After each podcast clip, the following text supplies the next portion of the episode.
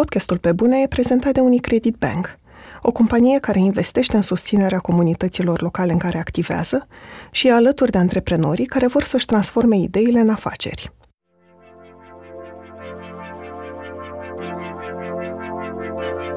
M-am gândit că e un moment bun să fac lucruri așa cum mă pricep.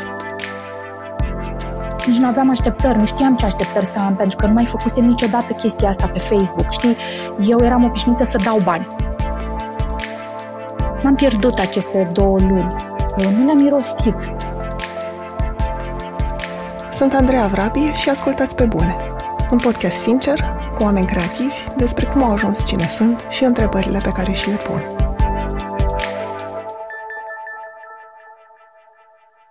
În acest episod stau de vorbă cu Anca Ungureanu. Și pentru că vreau să fie un episod transparent, trebuie să spun de la început că Anca este director de marketing și comunicare la Unicredit Bank, partenerul principal pe bune. Și a fost omul care a văzut potențial în acest podcast încă înainte de a fi lansat vreun episod și a dorit să ne susțină. Însă nu în calitate de om de marketing am invitat-o la această discuție. În 2017, Anca a deschis Spins and Dots, o cafenea, concept store și spațiu dedicat comunității creative. Pandemia a prins-o la câteva luni după ce deschisese încă o cafenea și cu responsabilitatea a 20 de angajați. În cele două luni de izolare și restricții, Anca s-a implicat în demararea rapidă a unor campanii de strângere de fonduri și inițiative care să susțină afacerile mici. Împreună cu Melania Medeleanu a pornit scut pentru spitale, prin care a strâns bani pentru cumpărarea de echipamente medicale a inițiat Susținem afacerile mici, o platformă pe care oamenii pot cumpăra vouchere de la afacerile preferate și cafea pentru spitale, un proiect prin care a donat cafea boabe medicilor din prima linie. Anca spune că aceste campanii au pornit din mai multe frici, pentru sănătatea oamenilor sau că va fi nevoită să închidă afacerea. Și că această perioadă, în care a muncit chiar mai mult decât înainte, a făcut-o să simtă că are un scop și că nu au fost două luni rosite. Bună, Anca, mă bucur tare mult să te am la pe bune.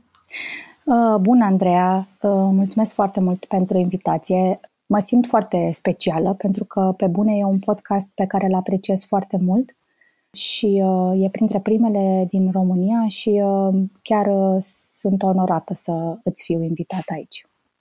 Păi atunci să vorbim. Să vorbim. Ești unul dintre oamenii care în uh, perioada asta de la începutul pandemiei s-a remarcat prin implicare civică, prin demararea unor campanii, cum ar fi scut pentru spitale, cafea pentru spitale, um, susținem afacerile mici. Și pentru început mi-ar plăcea să-mi povestești, te rog, cum a luat naștere fiecare inițiativă.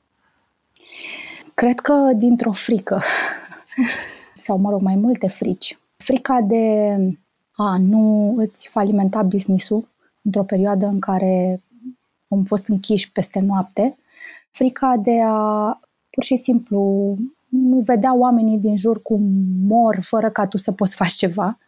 Și apoi uh, din această frică de a nu fi relevant în tot contextul ăsta. Uh, eu fiind un om care a făcut în viața lui foarte multe lucruri și uh, care își dorește în continuare să-și suflece mânecile atunci când e nevoie și a făcut-o întotdeauna, n-am avut niciun fel de probleme din punctul ăsta de vedere.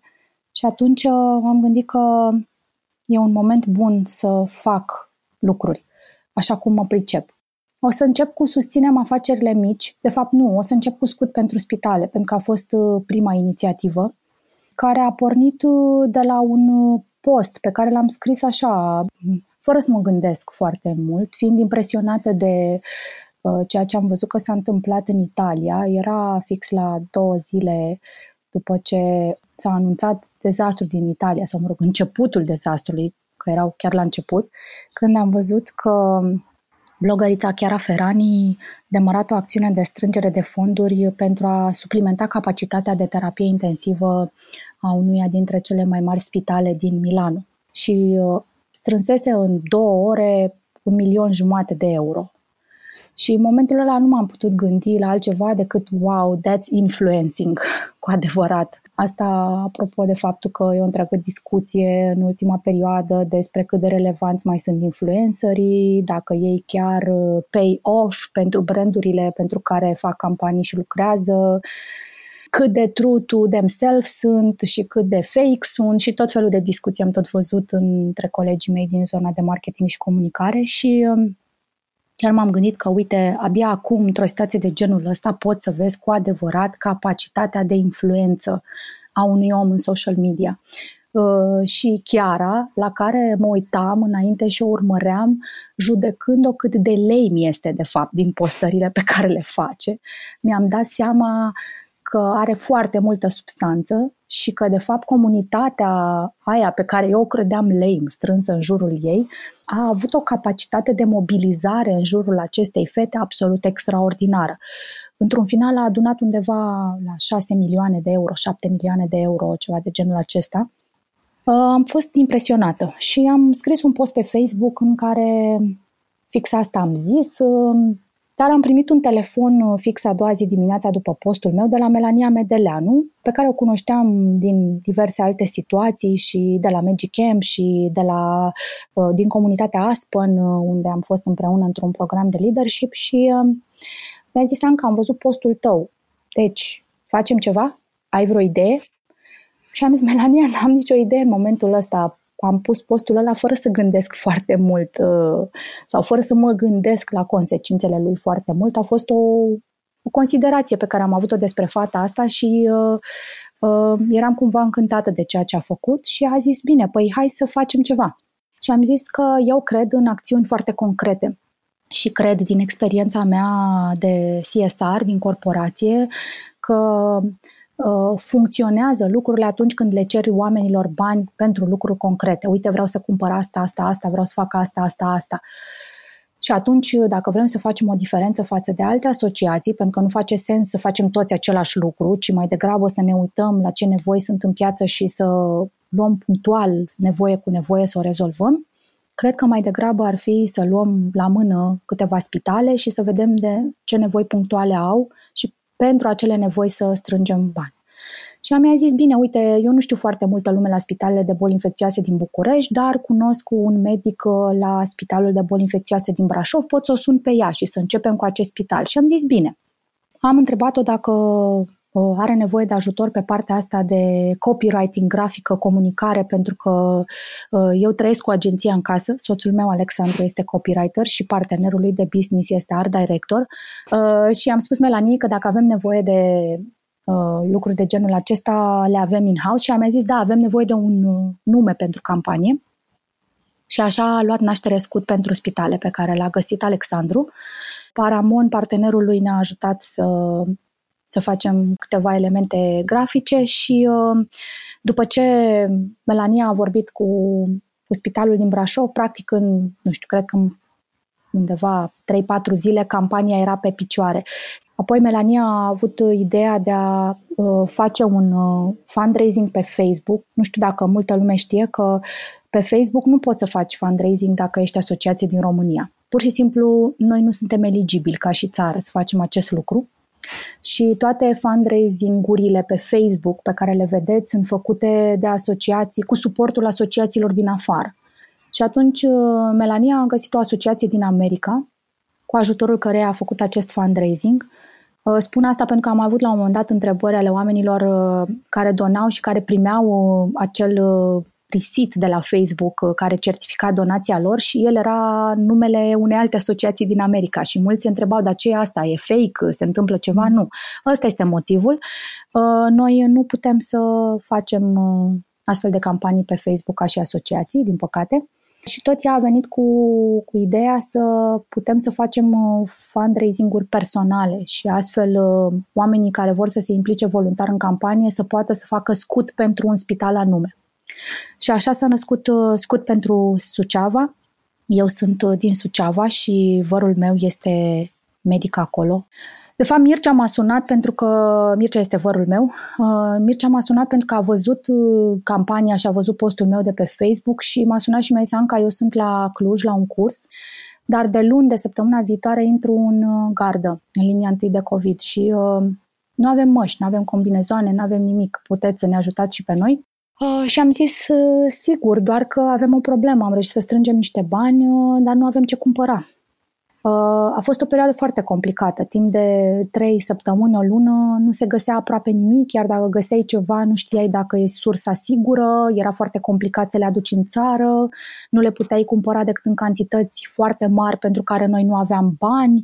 Am găsit tot felul de companii și vorbisem cu ei să ne cuplăm mai multe asociații ca să putem să cumpărăm o cantitate mai mare și uh, într-un final uh, nu ne mai răspundeau la telefon uh, sau nu aveau certificări pentru materialele respective pentru că știi că ele trebuie să întrunească niște standarde de calitate și să aibă niște certificări pentru a putea fi folosite în spitale. În orice caz a fost uh, o situație destul de ciudată să ai bani în buzunar și să nu ai ce să cumperi cu ei. Am reușit să-i trimitem câteva materiale lui uh, Mircea. Eu am și pus un post pe Facebook atunci, dacă știți uh, surse de cumpărare, surse sigure, certificate de cumpărare a echipamentelor medicale necesare medicilor, măști, combinezoane, viziere, ochelari, botoși, toate lucrurile astea de, de primă nevoie, uh, dați-mi de veste și stomatologul meu a văzut uh, postul meu și mi-a zis uh, pot să-i trimit eu vărului tău niște măști. N-am multe, dar zice adun de la mai mulți stomatologi și dă-mi adresa lui de la spital și le trimit direct acolo. Lucru care mi s-a părut absolut extraordinar. Practic un alt medic își lua de la gură, ca să spun așa, uh, materialele pentru a le trimite medicilor implicați în, în această luptă. Am reușit să strâng 16.000 de euro doar din donații uh, individuale. Am, am fost uimită de capacitatea de mobilizare a oamenilor. Scuze, Așa. sunt uh, foarte emoționată pentru că mi-aduc aminte și nu vine să cred nici acum cât de mulți oameni au sărit să salveze vieți. Scuze. Cred că mulți oameni îți mulțumesc, nu doar ție, ci și tuturor celor care au donat și s-au implicat. Pentru că mi se pare că asta a fost, nu știu, ca un fel de sursă de speranță, mai ales în primele da, săptămâni, când vedeai câți oameni se implicau, da. Exact, capacitatea de mobilizare a oamenilor, persoane fizice a fost extraordinară și în paralel cu fundraising-ul meu vedeam ce face Melania cu alte orașe și cu alți oameni care i s-au alăturat, de exemplu Oana Botezatu care a strâns bani pentru Burlad și a reușit să strângă o sumă impresionantă, 20.000 de euro. Eu vreau să spun că inițial îmi setasem 25.000 uh, de ron pentru... Nici, nici nu aveam așteptări, nu știam ce așteptări să am, pentru că nu mai făcusem niciodată chestia asta pe Facebook, știi? Eu eram obișnuită să dau bani. Eu nu prea am strâns foarte mulți bani la viața mea. Lucrând în corporație, de obicei oamenii veneau la mine cu proiecte de sponsorizare și eram obișnuită să dau bani și acum pentru prima oară, de fapt nu pentru prima oară că am mai făcut campanii de fundraising în trecut, dar nu de amploarea aceasta. De asta spun că ce s-a întâmplat în perioada respectivă a fost uh, absolut uh, impresionant. Și mesajele pe care le primeam uh, de la oameni și am avut uh, ocazia să accesez niște comunități în care nu aș fi crezut vreodată că voi intra. De exemplu, am intrat în comunitatea mamelor din Suceava, comunitatea mamelor din Rădăuți. Apoi a existat un grup COVID de ajutor, Spitalul din Rădăuți. Deci unde am fost băgată de către oameni care au văzut fundraising-ul meu și care l-au șeruit mai departe în aceste comunități, tocmai pentru a strânge bani pentru Suceava. Am primit mesaje de la foști colegi de-ai mei de liceu, cu care nici măcar nu eram prietenă pe Facebook și pe această ocazie ne-am regăsit și mi s-a părut impresionant ce oamenii mi-au scris, Anca, e extraordinar ce faci pentru Suceava. N-am făcut nimic, am strâns doar 16.000 de euro, adică nu mi se părea că ceea ce fac e atât de extraordinar, însă oamenii au simțit așa o energie din asta și mi s-a părut extraordinar că au avut o reacție de genul acesta și um, indiferent de sumele pe care le-au donat, cred că au simțit pentru prima oară mulți dintre ei în viață că au un, un meaning, că nu găsesc cuvântul în română, au, au un rost, au un rost în, în tot contextul ăsta nebunesc prin care trăiam.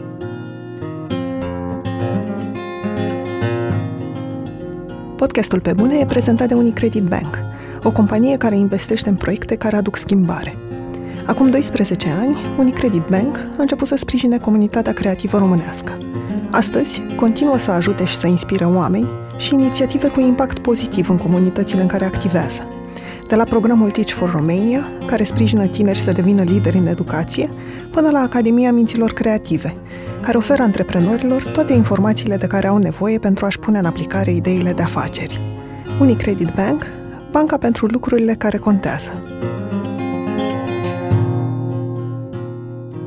Fie că faci curat sau speli farfuriile adunate peste zi, sau ai chef de câteva exerciții fizice, sunt multe activități pe care le faci în casă și în timpul cărora ai putea asculta podcasturile tale preferate.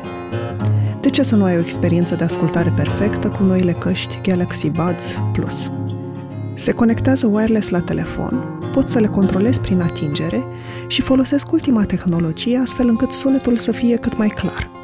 În plus, pentru că au un microfon incorporat, le poți folosi pentru conferințe video, iar bateria ține până la 11 ore de utilizare continuă. Încearcă Galaxy Buds Plus și lasă-te purtat prin zi de cele mai bune povești audio.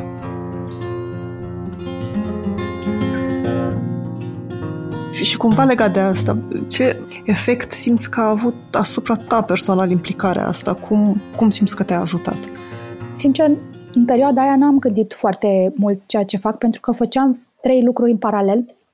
În paralel am dat drumul și la Susținem Afacerile Mici și la Cafea pentru Spitale uh, și împreună cu Alex uh, uh, ne-am străduit să ținem pe picioare Binzendoț, care peste noapte s-a închis și trebuia să luăm niște decizii foarte rapide pentru cei 20 de angajați pe care îi aveam. Ne gândeam cum să facem să asigurăm un fel de business continuity, în niciun caz să facem profit, dar nu vroiam să punem lacătul pe ușă, cel mai simplu lucru pe care puteam să-l facem în momentul respectiv. Deci, sincer, n-am stat foarte mult să mă gândesc atunci ce a însemnat pentru mine. Acum, uh, nu știu, cred că îmi dau seama că n-am pierdut vremea. N-am pierdut aceste două luni. Uh, nu le-am irosit. Cred că sunt cele mai bine folosite două luni din poate e mult spus din toată viața mea, dar cel puțin din ultimii ani, în care chiar cred că, deși poate gesturile pe care le-am făcut păreau mici, ele au însemnat foarte mult uh, pentru niște oameni. Și o să-ți povestesc un pic mai încolo și despre cafea pentru spitale, pentru că n-am crezut că o cafea caldă poate să fie terapie pură pentru un medic. Niciodată. Inițiativa a pornit cumva dintr-o nevoie de business pentru că aveam niște stocuri foarte mari de cafea cu care am rămas peste noapte și știi foarte bine că noi în Specialty Coffee ținem foarte mult la calitatea produsului din ceașcă și la faptul că nu putem să păstrăm cafeaua mult timp. Ea are cumva o dată de expirare, deși nu expiră ca un iaurt. și uh, apoi, uh, dintr-un al doilea motiv, pentru că o clientă de-a noastră, de fapt, ne-a scris, ne-a zis, dragilor, eu vreau să cumpăr un voucher la voi dar vreau ca voucherul ăla să se ducă către medici. Vreau să cumpăr niște cafele și voi să le duceți la Spitalul Floreasca, pentru că eu locuiesc vis-a-vis de Spitalul Floreasca și văd în fiecare dimineață și seara pe geam, la cortul de triaj, cum medicii zgribulesc de fric, pentru că era destul de rece în perioada aia, la început de martie, uh, și vreau să le trimit ceva cald. Și am zis, stai puțin, că nu știu cum putem să trimitem ceva gata preparat spitalelor. Știu că există niște reguli de donații a mâncării gata pregătite, a băuturilor către spitale. Trebuie să ai niște documente în spate care să ateste că acele alimente sunt necontaminate, sunt pregătite într-un mediu propice și am zis lasă-mă puțin să mă interesez să văd cum putem să facem asta pentru ca acei oameni chiar să beneficieze de o cafea caldă și dacă au voie să primească în primul rând. Și așa pot să trec mai departe la cafea pentru spitale, dar nu înainte de a vorbi un pic despre susținem afacerile mici, care a venit în urma tot a unui post de pe Instagram, apropo de cât de mult poate să însemne social media în viața noastră în timp de pandemie sau ce idei poate să ne dea. La o altă blogăriță pe care o urmăresc uh, din Statele Unite, uh, Leandra Medin, care are Man Repeller, am văzut un coment, de fapt, uh, la un post al ei care povestea despre situația prin care trec ei în New York și comentariul spunea, hei, voi toți cei care stați pe canapea acasă și încă aveți un job plătit și vă permiteți să lucrați de acasă și compania vă plătește salariul în fiecare lună, ce ar fi să cumpărați un gift card la acele business-uri mici la care vă plăcea foarte tare să mergeți înainte, gen coffee shop-ul de la colțul blocului, studioul de pilates, barbershop-ul, uh, florăria, toate aceste business-uri micuțe care peste noapte au fost închise. Ce ar fi să cumpărați un gift card pe care să-l folosiți ulterior când aceste business-uri se vor deschide. Da, și mi-am dat seama că, hei, în România nu e atât de popular tot acest, tot acest obicei uh, legat de vouchere și gift carduri, dar putem să o facem. Și împreună cu Alex, care spuneam că este copywriter, am scris acest uh, mesaj uh, care era foarte mult despre noi, despre Beans and Dots, despre faptul că am închis peste noapte, că am fost forțat să facem asta și că suntem, hei, ok cu asta, pentru că ne dăm seama că e important să păstrăm uh, toate aceste reguli de izolare pentru a ne proteja pe noi, pe familiile noastre, comunitatea în care activăm. Și ne-am dat seama în același timp că trebuie să facem ceva să supraviețuim, nu putem să punem lacătul pe ușă. Pentru mine acest lucru era absolut imposibil de gândit. Trebuie să facem ceva în acest timp, să ținem business-ul pe picioare, să asigurăm acest business continuity. Și am scris acest mesaj care era foarte mult despre noi, dar și despre toate celelalte business-uri mici, dragi nouă, din jurul nostru toate aceste coffee shop-uri unde și noi am început să ne bem cafeaua, toate aceste mici bistrouri din jurul Beans and Dots, uh, magazinele astea micuțe de la care ne plăcea să ne cumpărăm lucruri. Și practic am făcut un uh, mail în uh, numele comunității, un mesaj, scuze, în numele comunității, mesaj care a avut o amploare absolut fenomenală am atins undeva la vreo 250.000 de oameni, vreo 1400 de share-uri, rici organic, fără să băgăm niciun ban în propagarea acestui mesaj. Pentru noi a fost absolut overwhelming, copleșitor. Modul în care au răspuns oamenii și cum au șeruit uh, acest mesaj uh, și în care îndemnam să cumpere voucher la toate aceste business-uri mici uh, din comunitățile din care fac parte. Uh, am început să vindem vouchere pe private message pe Facebook. Deci oamenii ne scriau, uh, vreau și eu un voucher de 30 de lei, 50 de lei, 100 de lei. Noi le ceream niște date pentru emiterea unei facturi fiscale, am vorbit cu contabila noastră cum să facem toate aceste lucruri ca să fim ok din punct de vedere fiscal, uh, taxe, TVA și așa mai departe. Și fix a doua zi când noi nu mai pridideam uh, să emitem aceste vouchere pe care le-am făcut manual atunci peste noapte, nu ne-am dat seama ce impact o să aibă mesajul nostru, ne-a sunat uh, Cosmin Măgureanu de la ialoc.ro, o platformă de rezervări pentru restaurante, cafenele, care ne-a spus, hey guys, și eu sunt un business mic, la momentul acesta ne-am închis pentru că, ce să vezi, noi ne ocupam de rezervări de restaurante care acum sunt închise, deci nu prea mai avem la ce să mai facem rezervări, dar avem această opțiune de cumpărare de vouchere deja dezvoltată la noi pe platformă. Nu vreți să facem toată treaba asta cu vouchere la noi? Și uite, așa, practic, ne-am ajutat reciproc și a fost o win-win situation. La momentul acesta sunt aproape 160 de business-uri înrolate pe platforma Ialoc, care au vândut vouchere în toată această perioadă. Businessurile sunt de la nivel național, deci nu doar din București, ci sunt din toate categoriile, nu sunt doar din zona de Horeca. Toate, toate businessurile astea care s-au închis peste noapte. Și cum spuneam, susținem afacerile mici a generat o a treia mișcare, Cafea pentru Spitale, pentru că acea clientă care ne-a, spus, ne-a scris, care locuiește vis-a-vis de spitalul Floreasca, ne-a scris tocmai pentru că a cumpărat acest voucher și spunea că nu vrea să-l folosească ea, vrea să trimite niște cafele spita, uh, spitalului Floreasca și medicilor de acolo. Am început cu trei spitale, Uh, pentru care ne-am asumat că noi, Beans and Dots, vom vinde vouchere tot pe platforma Ialog, pentru că deja acolo exista această dezvoltare. Și am creat aceste vouchere de 5 cafele la 4 lei cafeaua, adică 20 de lei, care se transformau în kilograme de cafea. La fiecare 50 de cafele, noi donam un kilogram de cafea, din care medicii puteau pregăti în funcție de tipul aparatului 70, 80, chiar 100 de cafele.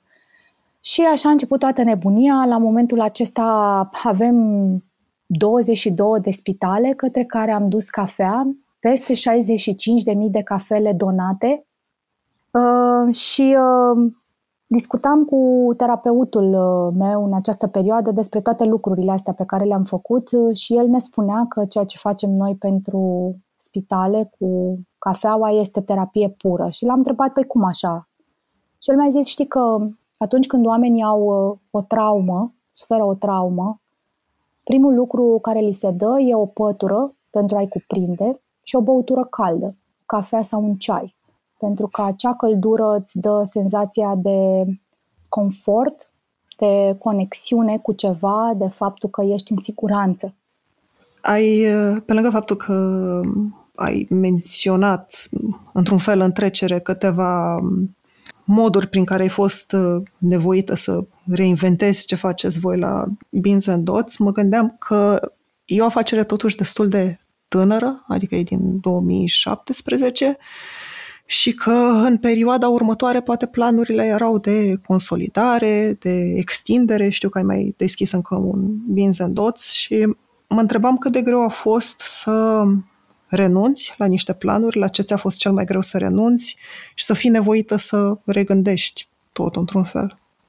Păi, uh, nu pot să spun că am renunțat la foarte multe. Noi eram într-o fază în care mai degrabă încercam să punem pe picioare și să ajungem pe break-even uh, cu a doua locație pe care am deschis-o anul trecut în noiembrie.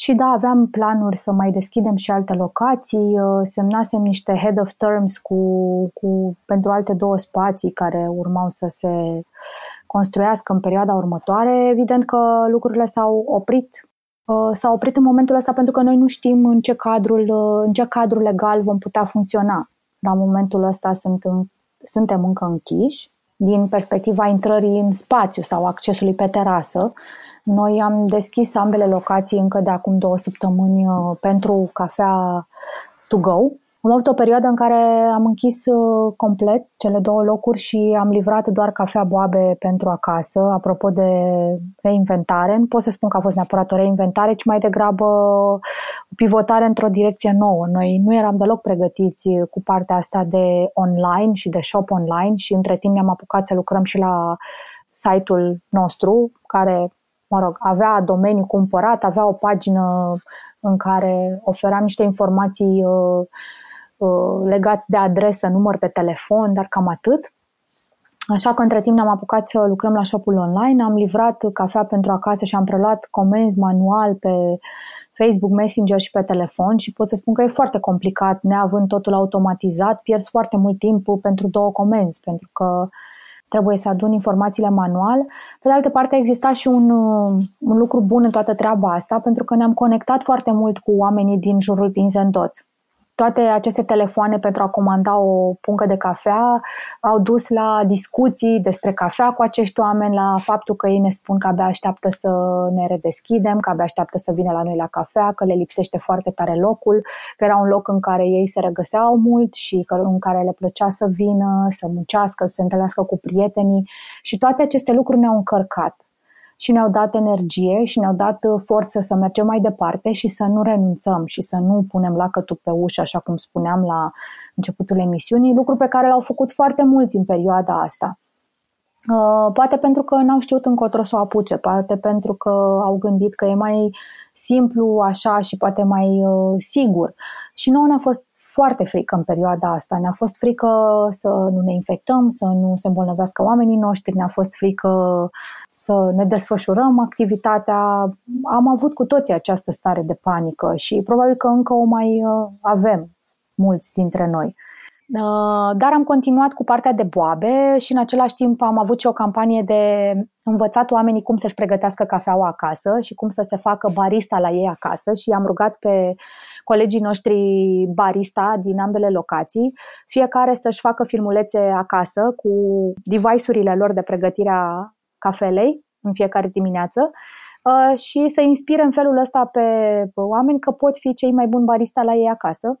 Și a fost foarte drăguț să ne jucăm cu aceste filmulețe pe Facebook și uh, ele ne-au adus cumva și mai aproape. Oamenii care ne-au sunat și ne-au zis, dar cum pregătesc aia, dar cum fac aia, dar la ce temperatură încălzesc apa? Și ne s-a părut foarte drăguț pentru că asta ne-a dus mai aproape de comunitatea Binzen tot și ne-a făcut să stăm la povești de multe ori uh, cu oameni cu care n-am fi vorbit poate niciodată atât de mult, care veneau la noi și la o cafea, ne dădeam bună ziua, mai schimbam două vorbe, dar nu povesteam de toate lucrurile prin care cu toții trecem în perioada asta, de sentimentele care ne încearcă. Deci a fost extraordinar, pentru că ne-am apropiat foarte, foarte mult, mult mai mult decât eram de oamenii din uh, jurul nostru.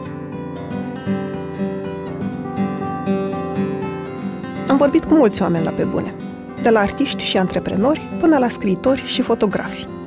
Au fost alegeri subiective, dar am vrut să invit în fața microfonului oameni care au ajuns să fie printre cei mai buni din domeniul lor. În valoarea perseverenței și a muncii către un ideal, crede și Best Jobs. Prin tooluri și informații online, Best Jobs își ajută utilizatorii să exploreze o multitudine de oportunități și să descopere jobul care le permite să-și valorifice la maximum skillurile și pasiunile. Pentru că, atunci când te gândești la ce vrei să faci, nu este niciodată vorba despre o simplă alegere, ci de a descoperi unde e locul tău. Intră acum pe Best Jobs și descoperă jobul unde poți fi și tu cea mai bună versiune a ta. Te-aș ruga să explici pentru cei care nu înțeleg sau care poate nu-și imaginează care e impactul asupra unei cafenele ca a ta, a, nu știu, două luni, trei luni, nu se știe încă câte luni în care nu funcționează sau funcționează la o capacitate redusă. Pentru că poate sunt oameni care aud, da, în perioada asta în care toți am stat acasă, am găsit soluții, nu știu, ne-am uitat cum se prepară cafeaua, dacă am mai putut să comandăm, am mai comandat puțin, dar după aia chit că este jumătate de an în care cafeneaua este închisă, totul va fi ca la început, adică își va relua activitatea ca la început. Care e, nu știu, impactul măcar financiar? Ce înseamnă? Cât de dureros, într-un fel, e să ții un loc închis o perioadă lungă? E destul de dureros pentru că, așa cum îți spuneam, noi avem 20 de angajați. Numărul acesta include și, include și pe doamnele de la care ne ajută cu partea de curățenie și care sunt parte din echipa noastră și alte persoane pe care le mai avem uh, și care ne mai ajută cu diverse lucruri, partea de aprovizionare și așa mai departe. E complicat, ne-am dat seama la început că nu putem să ne permitem să le plătim salariile, deși a fost dureros pentru mine să văd uh, pe Facebook în perioada asta tot felul de comentarii de la oameni uh, complet neavizați și care n-au trecut niciodată în viața lor prin o experiență de antreprenoriat care s-au trezit vorbind și spunând, hai dragă, ce tot așteptați atâta ajutor de la stat acum, când ați făcut profit și ați făcut bani, a fost bine, dar acum nu sunteți în stare să vă plătiți angajații. Dacă cineva își închipuie că un coffee shop stă pe saci de bani, e într-o eroare gravă. E un business care asigură niște salarii și care are o margine de profit mic față de poate industria. Și de fapt am citit niște studii care spun că industria de Horeca în general are un, un margin mic și că nu e o industrie în care, din care poți să spui că te îmbogățești uh, și devii milionar. Uh, ne-am pus problema foarte serios cât timp putem să ne susținem oamenii și am reușit să le plătim salariile întregi pe luna martie. Dar din luna aprilie a trebuit să-i dăm un șomaș tehnic. Uh, era cea mai uh, în siguranță decizie pe care puteam să o luăm pentru ei, astfel încât uh, să stăm liniștiți că vor avea un venit. Și, într-adevăr, acest șomaș tehnic ne-a ajutat foarte mult și el a venit la timp, am primit banii de la stat, a fost totul în regulă. Pe de altă parte, impactul emoțional nu a fost unul simplu de gestionat, pentru că oamenii dintr-o dată s-au trezit într-o stare de oarecare nesiguranță, neștiind cât timp va dura situația asta. N-am avut niște răspunsuri foarte clare pentru ei. Tot ce am putut să le spunem este că e o perioadă grea, că noi vom fi acolo pentru ei, că orice ar avea nevoie în perioada asta să ne sune și din puținul pe care îl vom avea, vom împărtăși cu ei. Nimeni nu va muri de foame, vom fi în siguranță, le vom plăti în continuare abonamentele medicale în care, în cazul în care vor avea nevoie de servicii medicale în perioada asta și că suntem acolo pentru ei. Mi s-a părut cel mai firesc lucru pe care puteam să-l facem și că de îndată ce vom putea și vom relua activitatea, ne-am dorit să-i readucem pe toți uh, uh, înapoi în echipă. Lucru care nu e posibil în faza aceasta, pentru că un coffee shop care funcționează doar cu cafea to go nu poate să susțină costurile de dinainte și salariile a 20 de angajați. Am reactivat doar câte trei oameni pe fiecare locație. Doreau acest lucru, nu mai vreau să mai stea acasă, vreau să muncească, vreau să aibă activitate, ceea ce pentru noi uh, este extraordinar. Însă volumul încasărilor nu este la nivelul la care poți să susții un business cu toate costurile lui. Uh, o să vedem cum și în ce condiții vom putea funcționa uh, în momentul în care vom ști mai clar cum putem să funcționăm. Până acum am avut tot felul de uh, posibile situații care nu sunt concrete, de genul uh, înjumătățirea capacității uh, locațiilor, uh, distanța meselor de 2 metri. Va trebui să facem niște calcule, să vedem în condițiile astea și în condițiile în care probabil uh, da, capacitatea se reduce, evident se reduce și volumul încasărilor, uh, câți oameni putem reangaja și cum putem să ne desfășurăm activitatea. Mai mult decât atât, noi la Beans and Dots de la Cismigiu aveam și un spațiu de evenimente unde ofeream cafea și mic dejun tuturor celor care aveau evenimente organizate acolo. Asta ne afectează în mod direct pentru că evenimente în perioada următoare nu se mai întâmplă. Deci e foarte, foarte greu să-ți spun în momentul acesta ce se va întâmpla. Mi-e foarte clar că până la sfârșitul anului vom vorbi de supraviețuire și atât. Și apoi, uh, din 2021, o luăm pas cu pas. De fapt, cred că toată perioada asta este pas cu pas. Și chiar vorbeam încă de la început, uh, am dat un, uh, am scris un material, o opinie despre marketingul uh, pe timp de pandemie și am fost întrebată cum crezi că evoluează planul de marketing și atunci am răspuns foarte onest de la o zi la alta. Pentru că nu mai ai timp de testări, nu mai ai timp să faci research, nu mai ai timp să vezi ce funcționează mai bine și să alegi. Pur și simplu trebuie peste noapte să te adaptezi. Să iei decizii, funcționează bine, nu funcționează, renunți, alegem să facem altceva. Cred oricum că în continuare cele care vor câștiga sunt spațiile care vor oferi experiențe. Cred în continuare că oamenii vor valoriza mai mult partea asta de experiență și de interacțiune. Îl ascultam pe profesorul Scott Galloway de la NYU Stern într-o conversație cu decanul universității uh, vis-a-vis de business și marketing în timp de COVID și cam care e viitorul și cum vede el consumul și povestea că retailul, așa cum îl știm, nu va mai exista. Oamenii vor vrea să cumpere de la oameni, vor prefera poveștile uh, și vor prefera acele business-uri care au în spate o poveste și care au în spate un meaning al business-ului lor. Cred că pe noi asta ne ajută, pentru că tot ce am făcut în perioada asta, de fapt, a fost să menținem brandul viu în mintea oamenilor și să le arătăm cum suntem noi.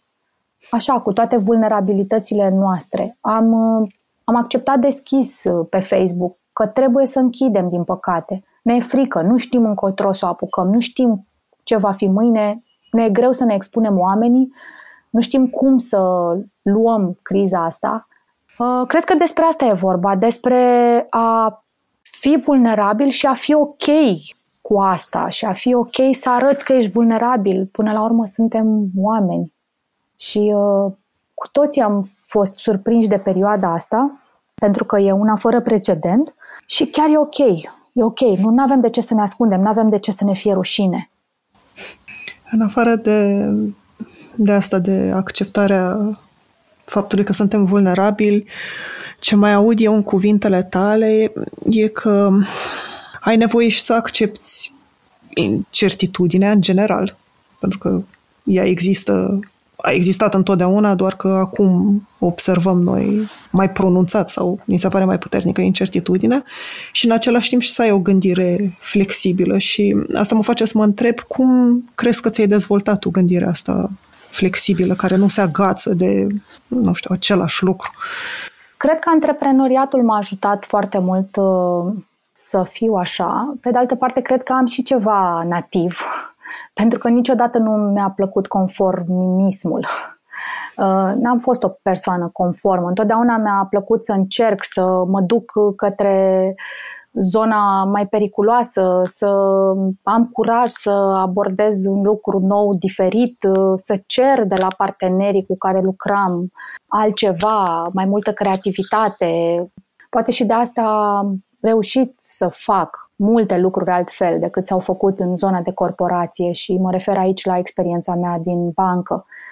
Mie nu mi-au plăcut niciodată oamenii care spun nu, nu se poate, care îl iau pe nu în brațe din prima Uh, și e un lucru pe care îl întâlnești foarte des. Și el nu e neapărat uh, propriu corporației, Și în antreprenoriat am văzut mulți oameni care spun, a, nu, nu, nu se poate, asta e foarte complicat de făcut, a, dai seama ce o să se întâmple dacă...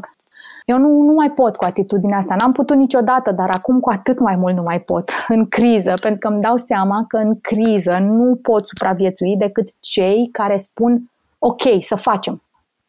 O să vedem noi ce o să iasă, dar să facem.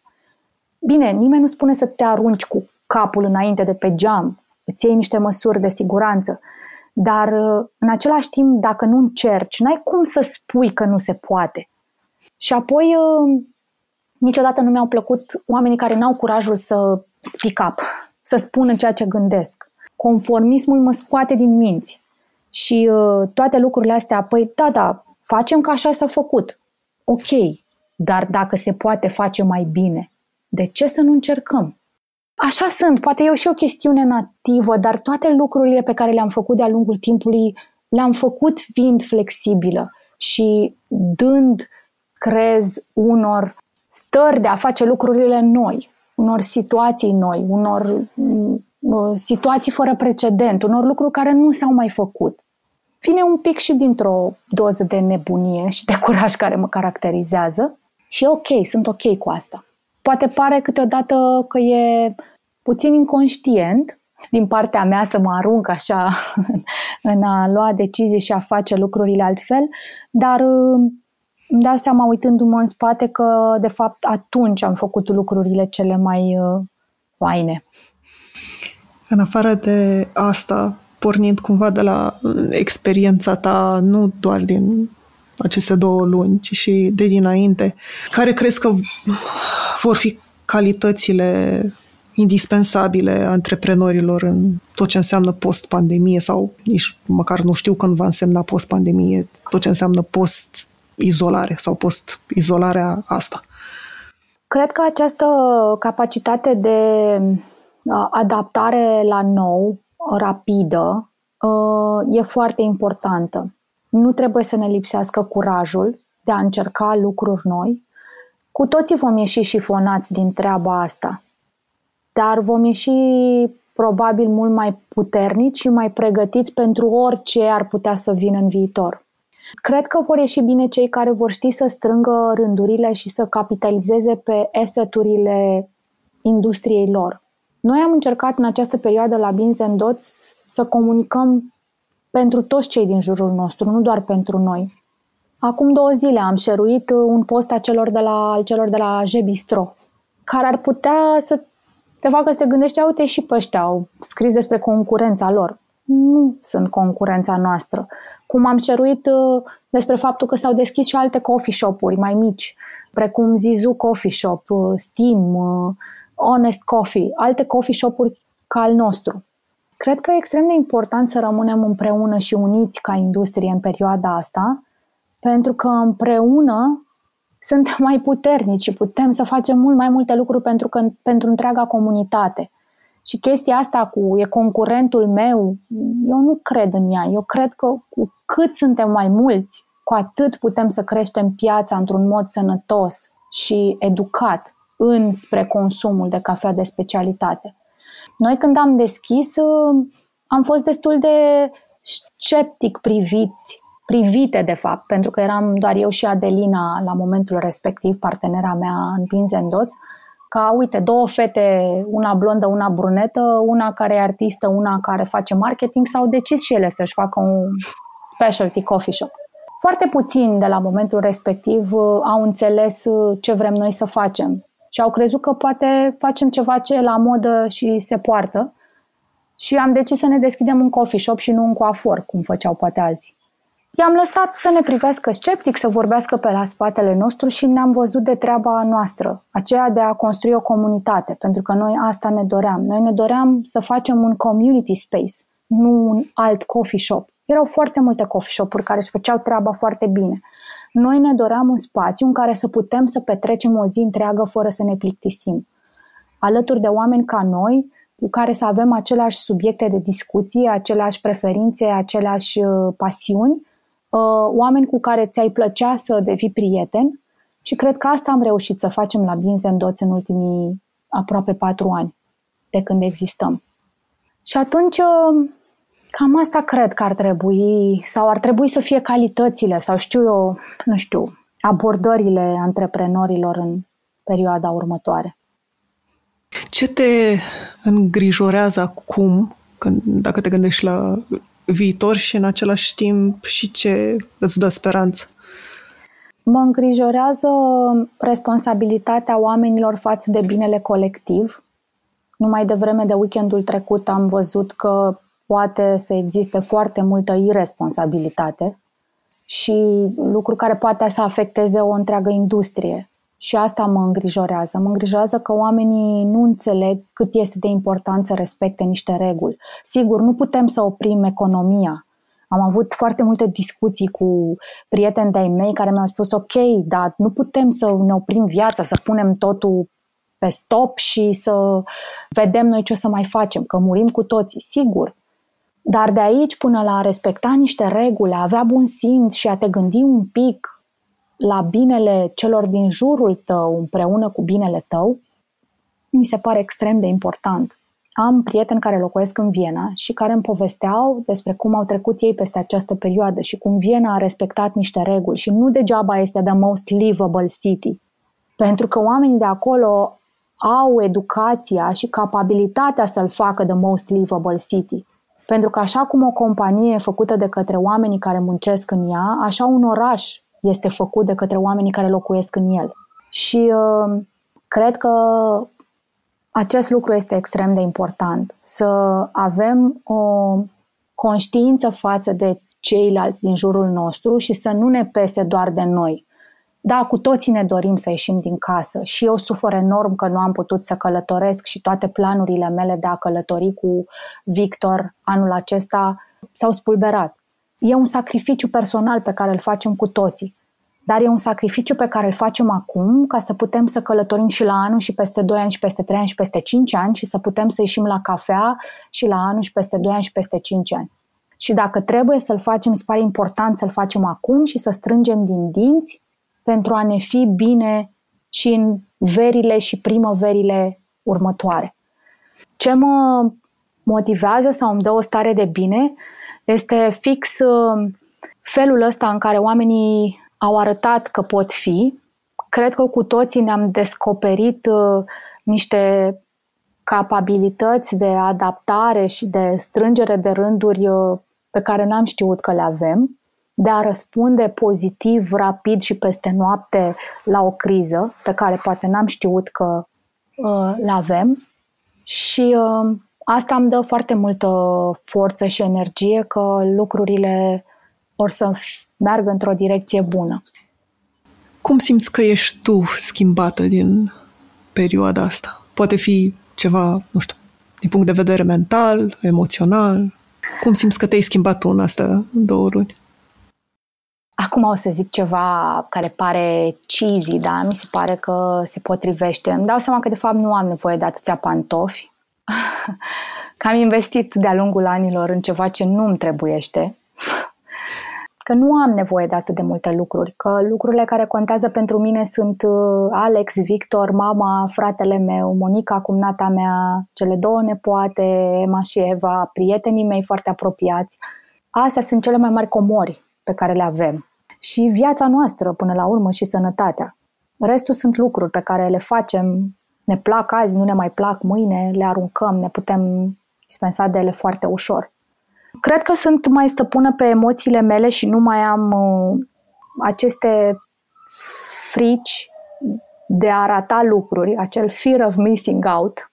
Mi-am dat seama că mie în pandemia asta, de fapt, mi-a fost foarte bine în casă n-am suferit deloc. Sau, mă rog, poate am suferit un pic, mi-au lisit călătoriile. Dar uh, socializarea a fost în continuare ok pentru că am vorbit la telefon cu oamenii care contează pentru mine. Am avut alături de mine familia și am petrecut timp uh, și a fost o perioadă extraordinară de a sta cu Victor, care are un an și șapte luni și care are mai mult decât oricând nevoie de noi și l-am văzut crescând și evoluând și spunând cuvinte multe și bucurându-ne și râzând alături de el și distrându-ne și a fost extraordinar.